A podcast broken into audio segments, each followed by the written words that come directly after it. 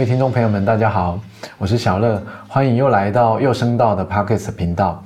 那今天我要访问的是一位我的学生，然后他是护理师，呃，我们来聊一聊他在护理师跟歌唱的这个斜杠路上 的一些有趣故事。我们来欢迎云平。好，各位听众朋友，大家好，我是云平。嗯，OK。云品，你现在是念哪里？我是念台中科技大学二技，然后现在是一年级。一年级？对。嗯，我认识你的时候是几年级？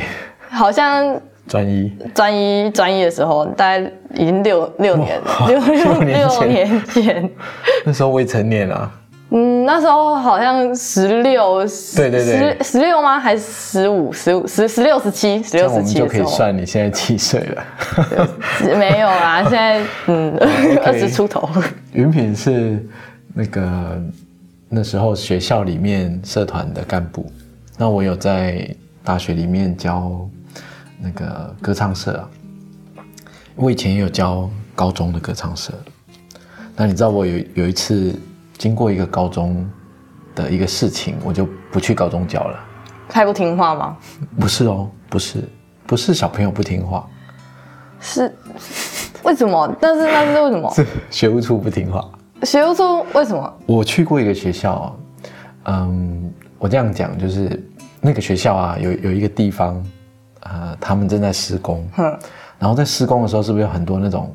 可能以前旧的教室的那个灯啊灯具坏掉的，然后大教室嘛，对，灯都超级多。他拆下来之后，他没地方放，他就找了一个空间放。然后我们那时候，我记得那个已经快十年前了，十几年前。然后就我不知道为什么那一阵子莫名其妙，社团的那个教室被放吗？就是不是放社团教室，社团教室有问题哦，所以同学就没有用社团教室，就跑就必须要换空间嘛，啊，就换到那个放杂物那间。为什么会换到那？没有其他教室了吗？对，我也是这样，没有其他教室然后其实有点恐怖，就是因为它它就是后面因为教室很大，然后后面有一块就是在放那些废弃的灯具哦，可是前面一大半都是都是桌椅。正常的座椅，嗯，对，然后那间冷气也打不太开，啊，大热天，然后我就第一次，第一次这样，我就怪怪的，我就说，哎，社长，你们要不要跟学务处反映一下？那反映，他说反映过了，我说好好好，那就等了。第二个礼拜、第三个礼拜，我我印象中哦，大概快一个月，我到最后我受不了，我就跑去学务处，我就自己跑去学务处，简单的讲。我就是跟学务处的老师还有主任翻脸，我直接在那边翻脸。我为什么不给我换教室这样吗？对我我，嗯，我第一次去就是一去的时候，我也是客客气气的问我说：“那个教室怎么会换到那里去？”然后因为有些有些学务处的职员他也不是直接负责这个的，嗯，然后有直接负责这个的也 OK，反正他们的反应就是那种。你知道不关我的事，这样公务员，你知道吗？我哇就好生气哦，那天我就我就直接翻脸了，哇！然后你知道，好像几位主任就吓到，就跑来，然后就就带我进去泡茶。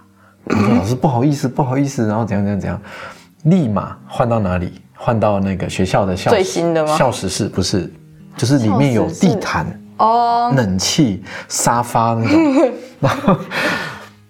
我就记得我去用了第一次、第二第二次他就换教室了。嗯，其实我是蛮生气，我一直就是说，呃，如果学生在里面割到，对，因为那个其实蛮容易的，而且后面都废弃的东西，对，然后都堆在那个走道中间。那呃，重点是社团人很多。哦，他不是那种二十个，他是那种六七十个人，然后呢，那个高中生又有爱玩，对对对，就比较爱玩，那。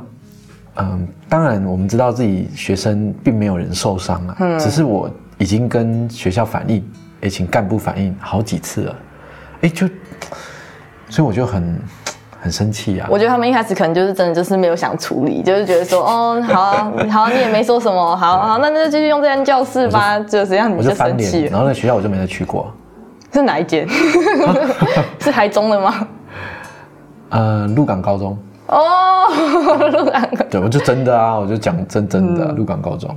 然后其实鹿港高中里面好几位主任啊、主管，其实我是认识的，而且啊，我跟他们有私交，啊，其实私下都不错。那他们这些老师也都是呃很为学生想的。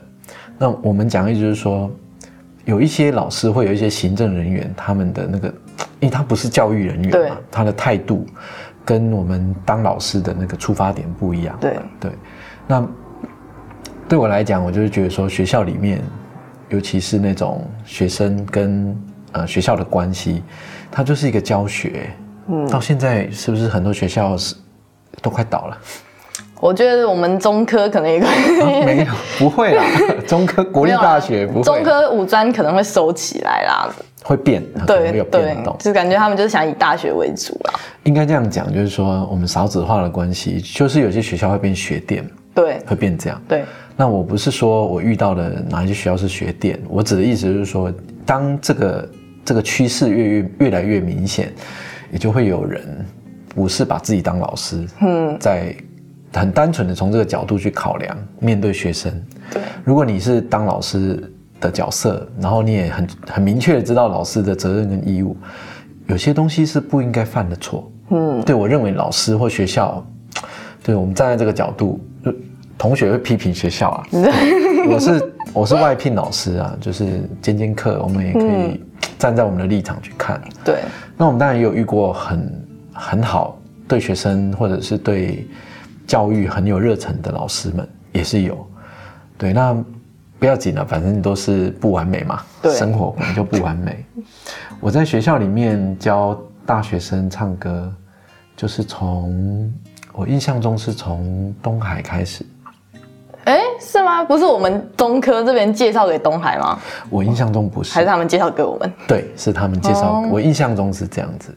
对，然后就是一个学校介绍给另外一个学校，那我大概就没时间了，我就不会再去接第三个学校。对，那后来就很多同学，因为共同的老师嘛，所以我就让两个学校的同学，一起很多时候有交集。嗯，对。那云品现在没有当干部了啦。好，以前当干部的时候，你是做？我是做教学。对。哎，我好像教学，然后。哎，我好像还有兼，之前还有一阵子就是管理那个粉丝专业，哦，当小编的对。对，可是当教学，我印象中就是最会唱的啊。我觉得也不一定要最会唱，但是你要你就不要谦虚了。不是，就是 不是这样吗？对啦，但是你也要会管管管社员。哦，嗯，你可以啊。没有时候很凶，我好像有看过。没有，就是因为不得不凶，不然我原本也可以，就是对，不然我原本也可以跟大家就是好好的啊。但是大家就开始就像一盘散沙。其实本来也可以很温柔。对，但就是因为大家开始不愿逼我。对，你们逼我，因为没办法，因为中科就是有五专，又有就五专就是高中，高中那种小年纪比较小，对，年纪比较小，就是他们就是需要被管呐。对，比较没办法，嗯。那么全面的考量，对，对他，他可能还需要你命令他做事。对，可是如果你命令，然后同时又二技的或是什么大学部，他们就爱自由，他们就觉得你干嘛管我？我来社团就是要来玩的，你干嘛管我做什么做什么这样子，就很麻烦哦，就很麻烦啊，就很讨厌。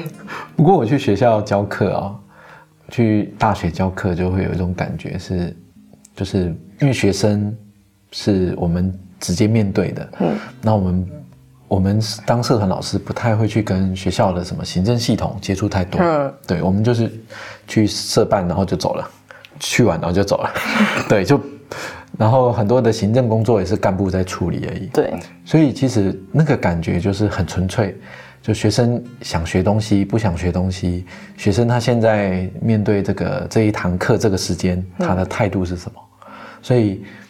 就是很纯粹的当老师，那我们就直直接面对学生想不想学，或者是什么他有兴趣没兴趣。对，学生也没有那么复杂，行政单位有时候比较复杂。对，哎，老师，我要用助理教授聘请你，还是用什么职级职聘请你？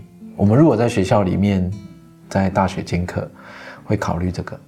薪资不一样嘛？对，薪资不一样，因为你的你的等呃你的那个级值不一样嘛。嗯。然后也会牵涉到，就是说你要教哪哪几门课，大班课还是什么什么？像我们如果在音乐学院，还有学生会有主修课，就有主修歌唱的，有主修创作作曲的。嗯。那你可能也要有一些时间是这个小时，就是一对一给跟主修课上课。嗯。对，那。他的互动就会有这种跟行政上面必须去配合，也就是说，哎，学校要排给你大班课几门，哦，然后你多少时数，不是自己选哦。嗯，我们当然可以协调，可是当然我们都是要配合系上他的分配嘛，因为这么多老师，不是只有你一个啊。对，那也有老师是专长那个，有有人专长那个，对不对？所以在教课上面他就。啊，然后还有期中、期末考，然后 要什么评核标准？不是还要写那个教学大纲怎么的吗？对对对，你要规划课纲。那社团就没那么复杂。嗯，对对对。所以，其实，在社团教课，有时候影响我们去不去的原因很单纯，就是学生想不想学。对，就这样而已。那甚至有时候我们也不会去计较车马费，有时候真的不计较。嗯，对。那学生的那个。对我们来讲，可以看到哇，现在的十几岁、二十岁的人，他们在想什么？他们在干什么？那老师，你现在觉得我们中科的学生现在在想什么？中科的学生算是就是国立大学学生嘛，嗯，其实素质都不会都是不错的，哎，都不会有太大的偏差，行为啦或者是观念上的偏差，基本上都不会有。那就是说，哎，我们在教课的时候，同学们。他的进步幅度每一届不一样，对不对？每一届的那个组成的 的成员不一样。那你以前在学校，嗯，参加比赛也有经验吧？比赛的话好像比较少，但是我们那时候之前有跟社员一起去那个台北参加那什么北运奖。哦，去外校比赛？对，那好像是我很哎专二的时候去的，然后就是第一次去比赛，然后很紧张，然后 然后就唱完之后，然后我看那个评语，他说什么声音太成熟，然后 然后那然后说表演比较青涩，但是声音很成熟，但是我就想说什么意思？就是这是赞美吗？我我对我看不太出来，那到底是不是赞美？哦，云品很会唱歌啊，你最近有？我最近有录一个 cover，就是拍 MV 啊。对对对，拍 MV，我觉得拍 MV 就是我觉得比较尴尬的事。介绍一下，我那个 MV，它就是那首歌叫《他们说我是没有用的年轻人》。对，其实在 这个是地下乐团的歌。对对，这是地下乐团的歌。然后我那时候听的时候，我那时候想说，我要唱这么就是这么负面的歌吗？对啊，就是说没有用啊！我不觉得我没有用啊。哦，你是这样想的？嗯，对啊，我觉得我，嗯，我觉得我蛮有用的。但就是因为人家就是就是说，就是叫我请我看我能不能唱首歌，我说好啊，然后我就练，我就去。然后我觉得就是在录音的过程比较可惜，我就很常就是在那种表演的时候出问题。我那时候好像是发烧，就也是发烧的时候去录，然后就觉得哎，好可惜哦。中标吗？不是那时候疫情好像还没起来，那是疫情前录的。哦，那很久了。那很久啦。那为什么现在才看到？因为就是因为那个音乐工作室他们那边就是想要就是一直在重改，一直重改，一直重改，然后影片又重剪，因为他们就觉得不满意这样子。所以那个是两三年前。对，已经很久了。嗯，我以为是最近诶。没有，我我之前 MV 里面是黑头发，我现在是对对啊，我现在是金长发，那边影片是短发的。好可怕，这个歌。叫什么名字？他们说我是没有用的年轻人。然后云品要上网查，YouTube 查就查得到。云是哪个云？云是一个竹，下面再一个平均的均。哦，然后品三口品。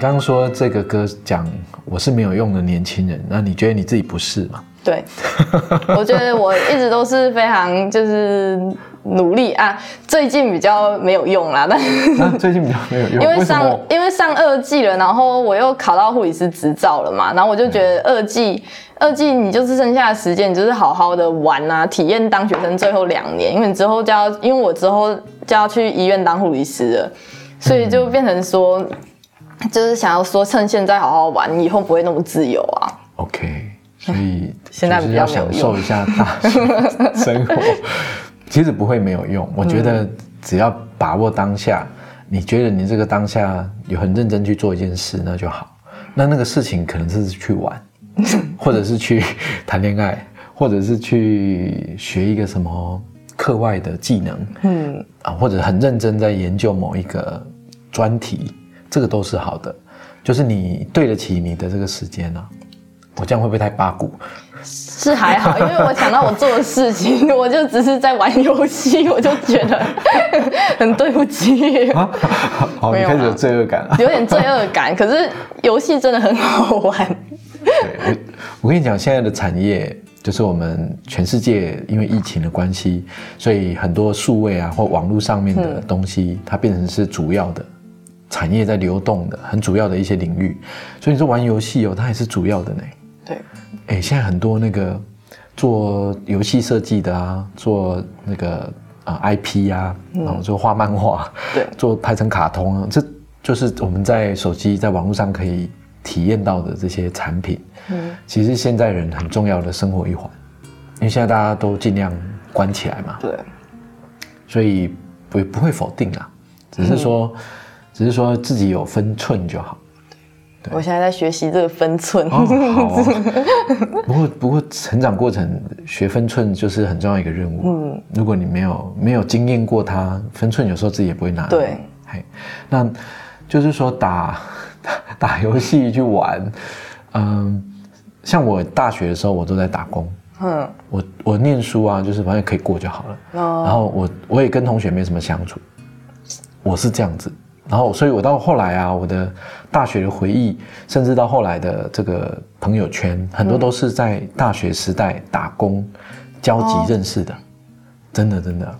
那我也有同学是，他本科很好，嗯，哎，那你知道我同学是设计像高铁站的电扶梯，哦，很多都是我同学设计的，很厉害。因为那时候刚好台湾在盖盖高铁，嗯，然后我们是念那种土木工程的，那学校的教授。就是接一些计划案，然后去帮政府单位做规划，然后就有学生嘛，就参与啊，参与教授的计划案。那有时候做过这些计划案，还可以去变成说你未来可以升学，对不对？就是一个很漂亮的履历表啊。对，然后我同学就有几个，他们是算那个高铁的电扶梯哦，它要多快哦，多宽。多宽多宽宽度哦，因为你宽度代表你可以站多少人嘛。对。然后速度什么时间多快？对。然后高铁是不是还有高度？对。高度嘛，就是你一楼、二楼或一楼、二楼、三楼，你这个高度，所以会会牵涉到这个运输的速度、输运的速度。然后你下车有几百个人下来，然后要人流量要控管，所以他都在算那个，我就觉得哇。现在坐高铁就很有感，那是同学设计。嗯，我觉得高铁就是就是搭起来就是很整体就很舒适啊。我觉得。不过你现在这个阶段应该都开车啦，坐高铁应该是也很习惯了。我觉得趁大学时候要坐高铁，因为大学生都有那个什么七折啊，有时候六五折，就整个很划算啊。对，有学生证就可以。哎，那念念大学，慢慢的。年纪呀，还有随着年纪越来越高，那自己会有不同的生活体验。那念书的时候，念护理护理系嘛，对。那同学很多，会不会念到最后，觉得自己不是做这一行的料？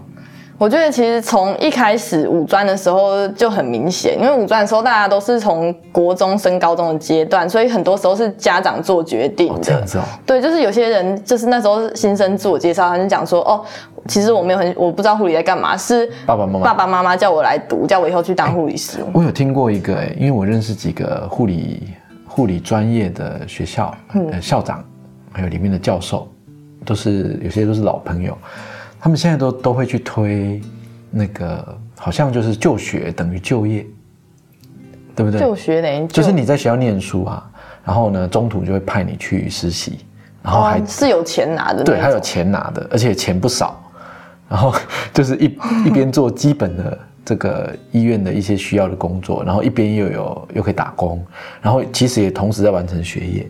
可是我那我觉得那样方式很好，因为像我们学校实习就是都没有钱的，很单纯的。正常护理好像实习都不会给薪水。对，就好像不同学校它的呃学程安排不太一样。嗯，对。那我遇过一些是这样，那就会吸引很多你知道可能家境比较辛苦的人。对，他会觉得我在念书，我同时可以帮忙赚钱。对。然后又念完之后，这个工作又很稳定，再加上现在医院是很重要的地方，对，所以其实护理人员或者医护人员，嗯，我觉得那个重要性啊，讲话的声量啊，其实可以很大，对不对？对啦，可是可是因为我们很多民众就会觉得说，护理师就是那种把我们有点像当那种服务生的那种态度，好像服务业看待，对对对，就是说，哎。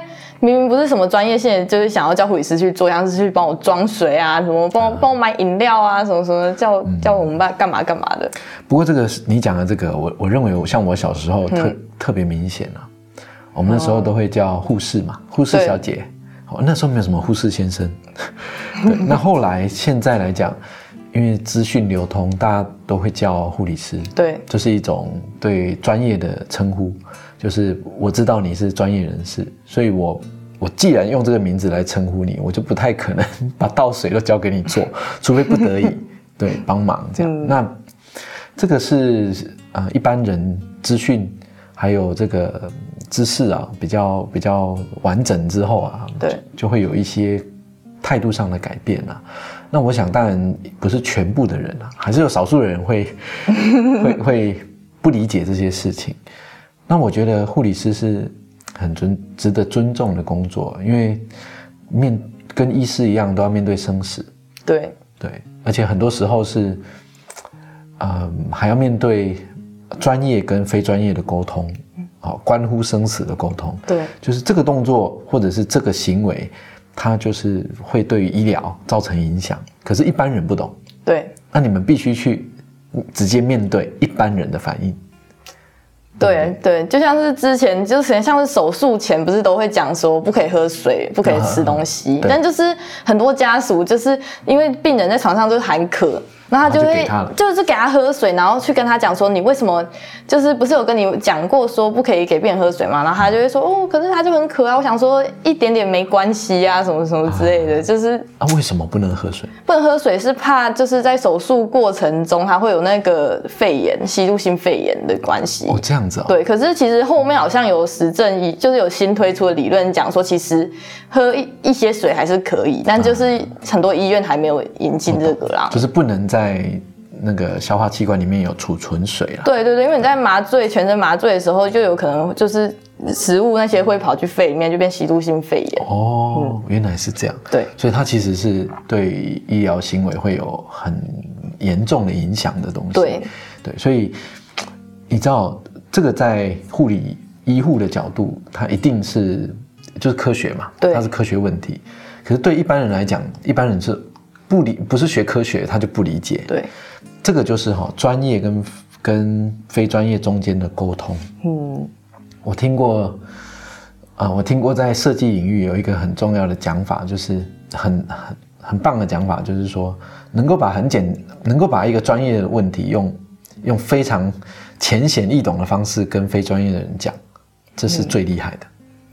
那我觉得那个专业人士就是其实要很专业，他才可以把那个这个对，他才可以把它变成常人可以理解的方式去讲。所以你知道我我后来我认识那个那个叶秉成教授，就台大的数学呃机械系教授，一那个有一门课，他开了一门课，我我觉得非常的有用。好，就是他在在台大里面开的叫做简报课。哦，那那个简报课呢，给医学院的同学来修，医学院哦，就是医生嘛，未来的医生。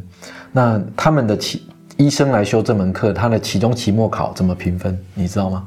做 PPT 吗？哦，不是不是，他的评分方法不是老师给分，他的评分方法是就是把学生做的报告，就是带学生去养老院，跟老人报告。那如果老人家给你分数高，你这学期就过。对，那期末呢，他就就换带带这些医学院的学生呢去小学，哦跟小学生报告。那小学生如果给你高分，你就是 你就是 过，你就这个学分会拿到。哦，那很有用的课哎。对他一直就是说，哎，像机械系有很多未来当工程师嘛，嗯，工程师就是理理工男啊，那。不善于表达，不对啊！那你以后出去社会工作，去竹科或去哪里科技公司工作，那我问大家，很多老板是不是猪头？同学都说对，很多老板都猪头。对，然后老师就说：哎，那这些猪头你要讲到他听得懂，他答应你这个决策，代表你沟通很好，对不对？啊，对，对，所以你现在就是要学这个技能。好，对 对，所以如果你可以跟呃小学生。跟这种已经办很多身体机能都失能的老人沟通，你的专业内容，他们可以听得懂，而且还配合你，代表你的报告真的很有用。嗯，你的你的表达很有用，你这个 PPT 是有用的，而且他们听得下去，对不对？所以这叫表达。所以这个啊就很有趣。所以我我常常在医院啊诊所里面，就是看个病啊，对，就会遇到一些。医生或护理师，哦，脾气很坏，有没有？有，有，或者是很有个性，嗯，对，跟你回答很有个性。我也遇过医师，很怪的哦，就是我要跟他讲我的病情，他不听哦，啊，他拒绝，他说我还没问你这个，你不要讲哇，然后就是因为他还没打到那里啦，你如果先讲，他可能就忘了。可以，可以，可是，可是你。他给我的语气就是很不耐烦嘛，对我好像犯错了哦，我好像犯错，所以我不敢讲。然后你问我，我才敢哦，对，嗯，对你还会制止我，我多两多讲两句话，你还制止我，好好住嘴，好，然后对不对？对，那哪里痛？我说我因为他说告诉我哪里痛就好，呃，脚，脚哪里？膝盖，膝盖哪一只？我的左脚就是弯起来，这不用讲，你知道这个互动对很可怕哎。我觉得现在很多医生他好像不太喜欢，就是太有。自我意识的病人，他比较喜欢我问你，你答；我问你，你答。你不可以，你不要自己去讲一堆有的没的，因为他们就会觉得说，我觉得有部分是因为现在就是网络很发达嘛，所以很多病人在家，他很多自己先查好了，然后来医院考病人，来考医生的，所以有些医生他们就很有防备心，就就想说你是来挑战我的专业吗？类似这种，我懂我懂。对，那他所以他就更想要就病人就是我问你在讲就好了，我问你在讲。对，因为现在也很多病人很爱反驳医生啊。所以你看这个哦，听呃医护专业的人、经验的人分享这个，在我的角度，我是病人的角度，对。那大家这样沟通完就哦，原来是这样哦，好 OK。所以其实这个东西就是一种沟通表达跟观察能力，其实在各个各行各业都需要，对不对？对。那我刚刚讲那个是真的，我遇过比较夸张的。就是那个医师会让我很不舒服，嗯，对，就是我一进去，我光我才讲到第三句话，我们今天的对话才第三句，你就你就制止我了，你就我就我我想要跟你表达清楚我的我的病病情嘛，那你是不是诊断比较精准？对，然后让你知道我以前有受过伤，对，哦，你知道我从此我就不想去了。如果是现在的我，我跟你讲哦，我一定直接起来就走了。哦，我起来就走，我说卖款卖款，你也你也还不演我卖款，我我来找，对，就是你有哦，你是让我情绪不好，对，我们现在不是在解决病情，而是我来 受气的，对，来受气的，对，就像吃早餐啊，吃早餐，我也不能接受那个服务员就是脾气很坏哦，对我一一早就给你打坏心情，我觉得就是服就是客人也没有态度不好，然后就不知道那个。店家为什么要这就是态度也要这样子？不想做啦。我觉得那种店家就会很容易就自然而然就被淘汰啊，因为像网络那么发达，大家都会去留那个负评。对啊，像我现在吃东西，我也都很爱看那个负评。没有，我我不会留负评，但是我会看，我都很就是我假如说今天一个四点九颗星的跟一个四颗星的，你当然会想要去吃四点九颗星的，因为就是前人走过的路，你就不会想再去走那种四四颗星的。对，那所以你沟通上面在专业训练，我觉得在未来它是包括现在都是很重要的一个环节。对。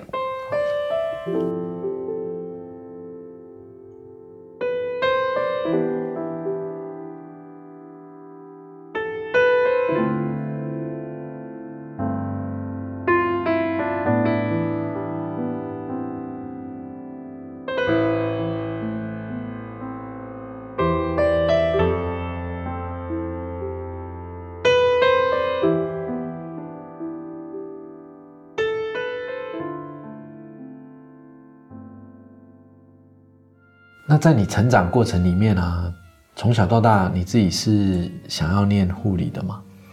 其实我是处于我是一个蛮尴尬，我自己觉得啊，因为我国中的时候就是可能就是算成绩还不错，到国三的时候，所以要考那时候要考会考升学考试，然后我那时候其实理想就是最想要念的。不是总台中科技大学，我原本是想要升正常的高中，嗯嗯，对，但就是在那时候，我就想说，哎，有那种五专的那种免试入学，好像蛮酷的。然后就是他也是看你会考成绩，就那也好像也有看，然后我就想说，那我也去投投看好了，我去投，然后排志愿，就是我一开始还不是排护理哦，我是排呃国贸，然后什么什么，就排一堆不相干的，然后我那时候到时候。会考成绩出来之后，理想的也没上，但是我第二一第二第二志愿台东科技大学国贸就上了，然后同时那个五专的又有收到要去私榜的。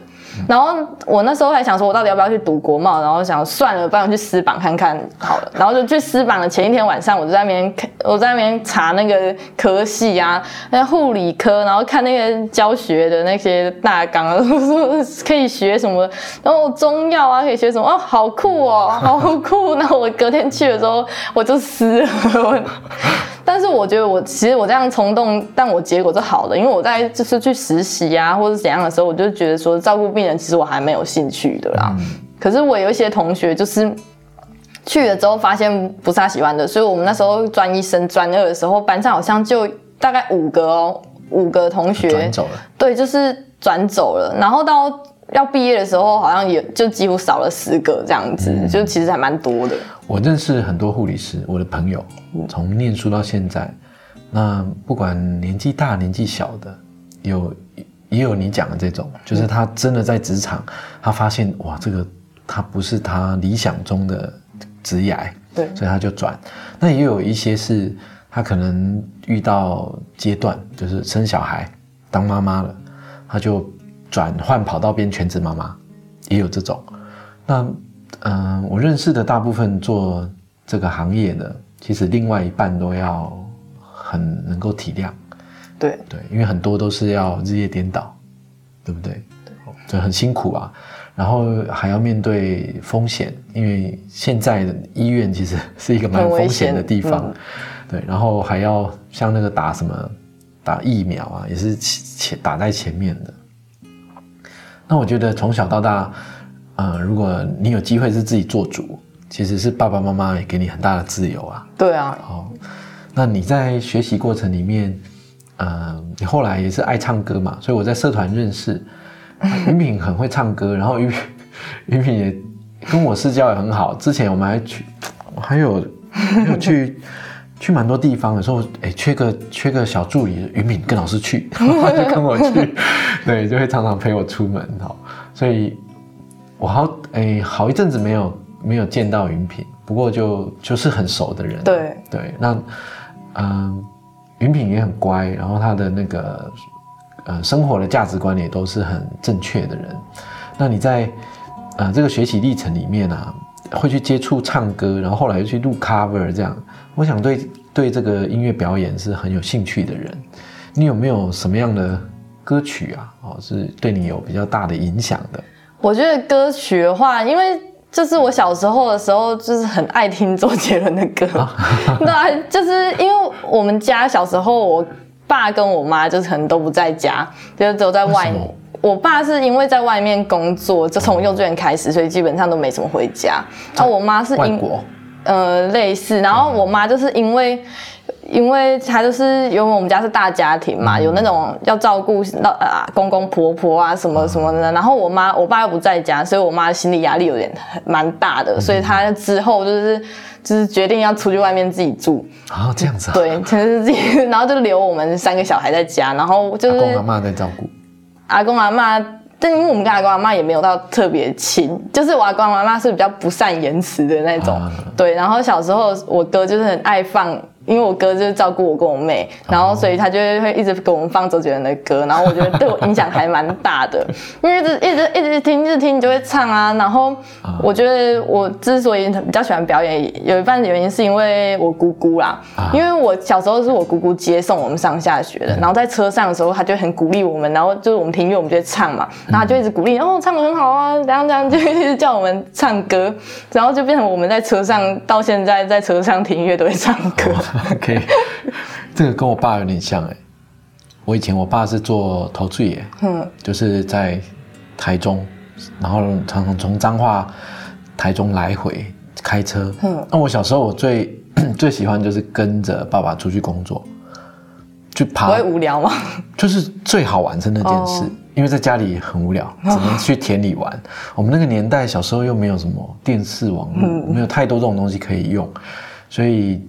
嗯，要不是上学，然后下下午下回来，嗯，就自己一个人玩，然后也没有什么补习，所以放假或者是那种比较长的时间，可以寒暑假，我们就喜欢跟爸爸出去工作。那工作对爸爸是工作，对我们来讲是出去放风。对，然后去玩沙子啊，玩玩那个工地的，对，然后其实有时候会有危危险啊。对，那我们小朋友不不。不认为那是危险，只是认为那是好玩。对，我现在想起来都觉得脚会发抖。庙里面在盖那个梁，搭梁柱，那是不是鹰架就会往楼上搭？然后我们就在鹰架上走。鹰就是搭鹰架，还没搭好，还没搭好就在走嘛？就是你要搭鹰架。My God，好危险哦！所以我我很危险。我还有印象是一条。一条那个我们叫美利亚邦，就是一条那个木条木木板，好，就那种鹰架板，然后就很长一条，大概二十公尺这样，然后就架在半空中，然后你就要走过去，然后再接第二根鹰架的木板，再把它搭上去，那是不是就越搭越稳？对。可是，一开始是只有一条啊，都是我去走的，好可怕哦。对，可是我以前不怕，就觉得很稳，就这样走，然后。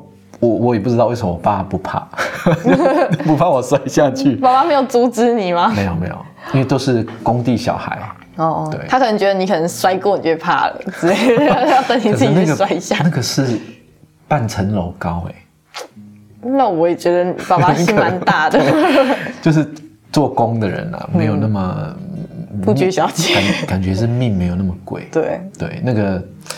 可是到后来就会觉得会怕，那那个那个是呃成长环境啊。我们以前工作的时候，那就是要开车坐爸爸的车，爸爸开车出门嘛，那我们就会坐车子里面，对，然后就会听那个放 tape，以前那个卡带，对，所以以前小时候都听什么叶启田，叶启田。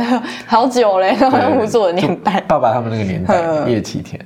然后听到后来还有什么什么邓丽君这样哦，对，不是听广播，就是听那种那种卡带。卡带我知道，我那时候我好像小时候也曾经听过卡带，那时候已经是末段了。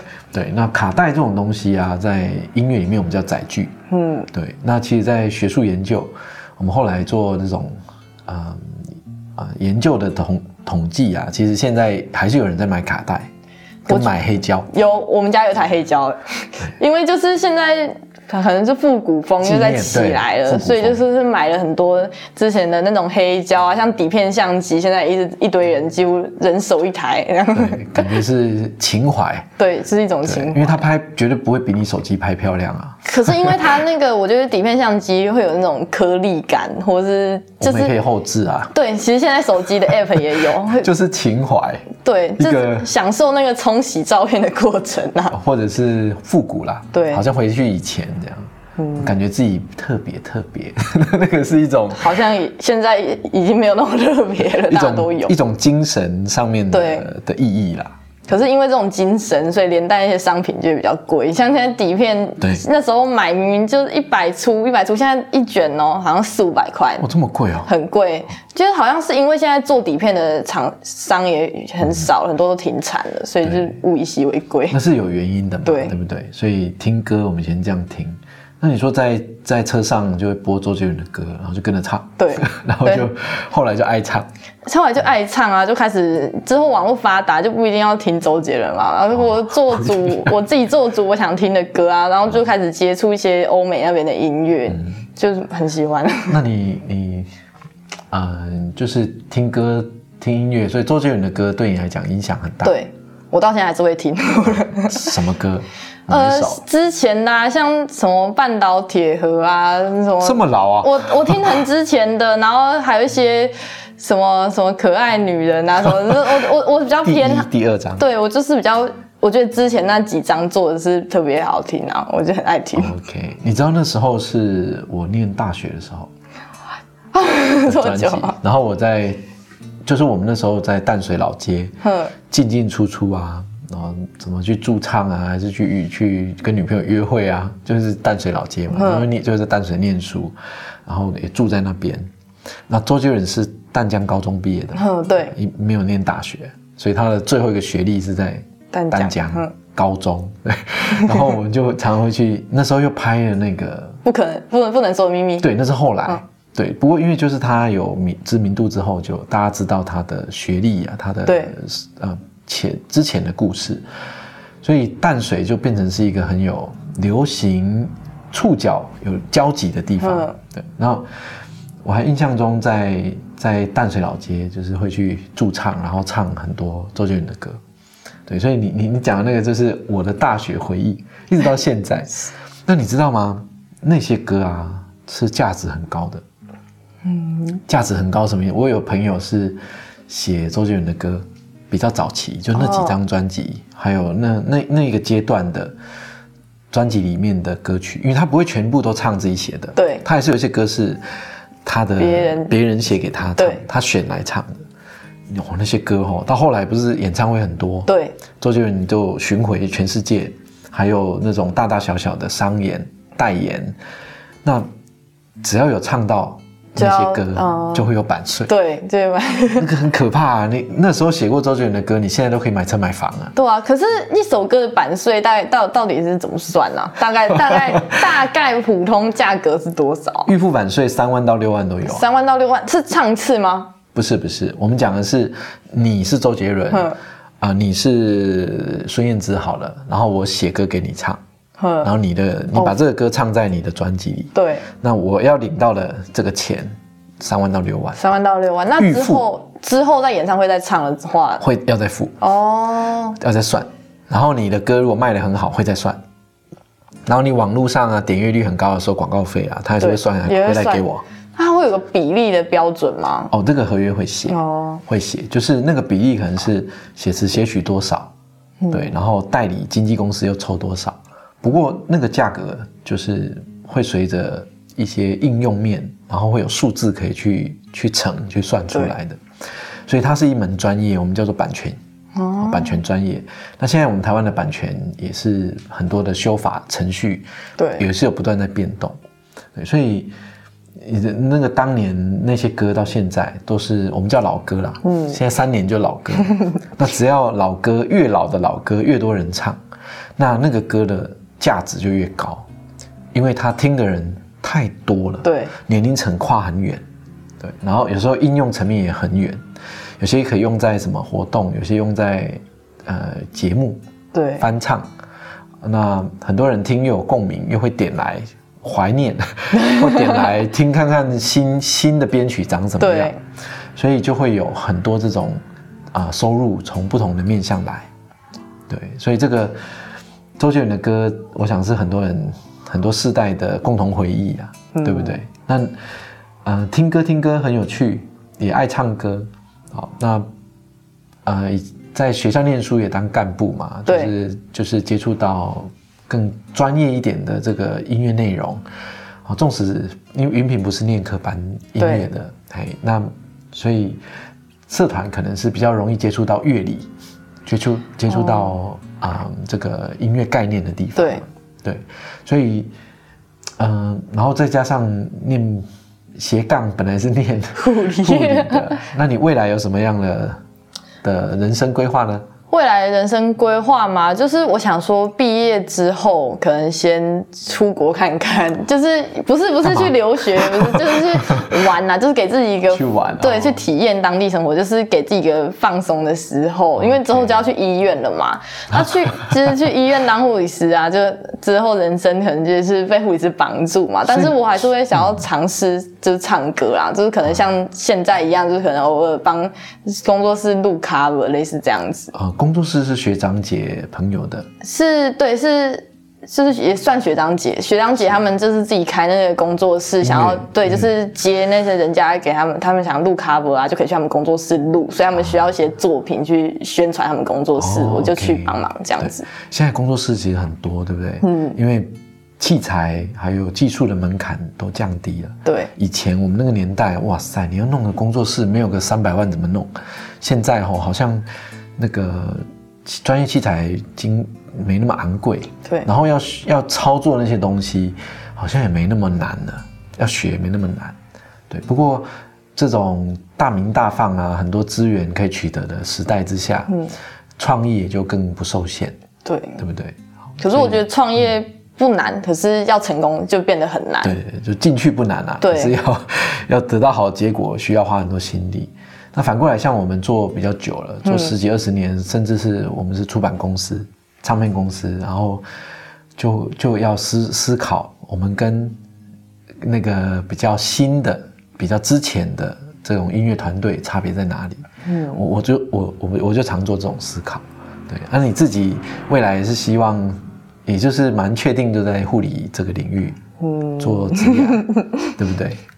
护理应该算是一个保命符，就是最后一道防线。对对，就是基本的专业。对对，然后你也不会觉得这个专业你是排斥的，嗯，因为有些人其实到最后会觉得，我我我听到一个讲法，就是觉得在医院里面其实是很多时候是要不断的面对负面能量。对，就人家是受伤的、生病的，或者是不行了，或者是人家很多。很多这种担忧，那其实都是负面的嘛。对对，那当然痊愈就有正面的。我觉得虽然是负面，但是你有时候可以把它转成正面，因为有时候病人对你吐负面的情绪的话，你可以想办法就是陪伴他或者怎样。如果发现他后面自己想开了，然后他就啊，你就觉得很有成就感啊。这个就是我最佩服护理医护人员的地方。嗯，如果我我一整天我都听人家吐吐，或者是。给我的东西都是负面的，其实我我会觉得很疲疲倦。对，对，我们在职场上当主管或者是当老板，我们如果面对 A、B、C 员工或者是合作伙伴，他们有问题，嗯，常常我们去帮要去帮忙做仲裁去解决，对，或者去做决策啊，去做调配，那就要面对很多人很多的来源的负面能量，哇，有时候光处理这个，你就会觉得哦。做天没，所以我我其实是很佩服哦，那个医护人员要面对生死，面对很多这种工作职场上面的压力，然后还要啊还要坚持下去，而且而且并不是精神上哦，而且体力上也是很辛苦的。这个是啊，我想在这边一一定要对我们全全世界的医护人员。智商最高的敬意，尤其是这几年，那也很很佩服吴云平啊，就是这个这个行业，嗯，可以坚持做这样的专业，那期望未来可以可以为更多人服务。对，好，那呃，学习还在进行当，还在进进行的这个现在进行式当中啊，就还在念书。对，哦，那很快很快就要毕业，我想在一两年就出社会就要。变另外一个身份了，对，啊祝福云平是一路顺利，然后一样每次看到他就是笑笑，就是开心。这个工作上一定很有帮助，就是一个笑容满面的人，他永远都会有好的善缘，都会很容易让啊很多的事情往正面的方向去发展。好，就是我们人的情绪，我们人的性格。好，好，那今天很谢谢云平。好，谢谢老师。我们下次有机会再聊，拜拜，拜拜。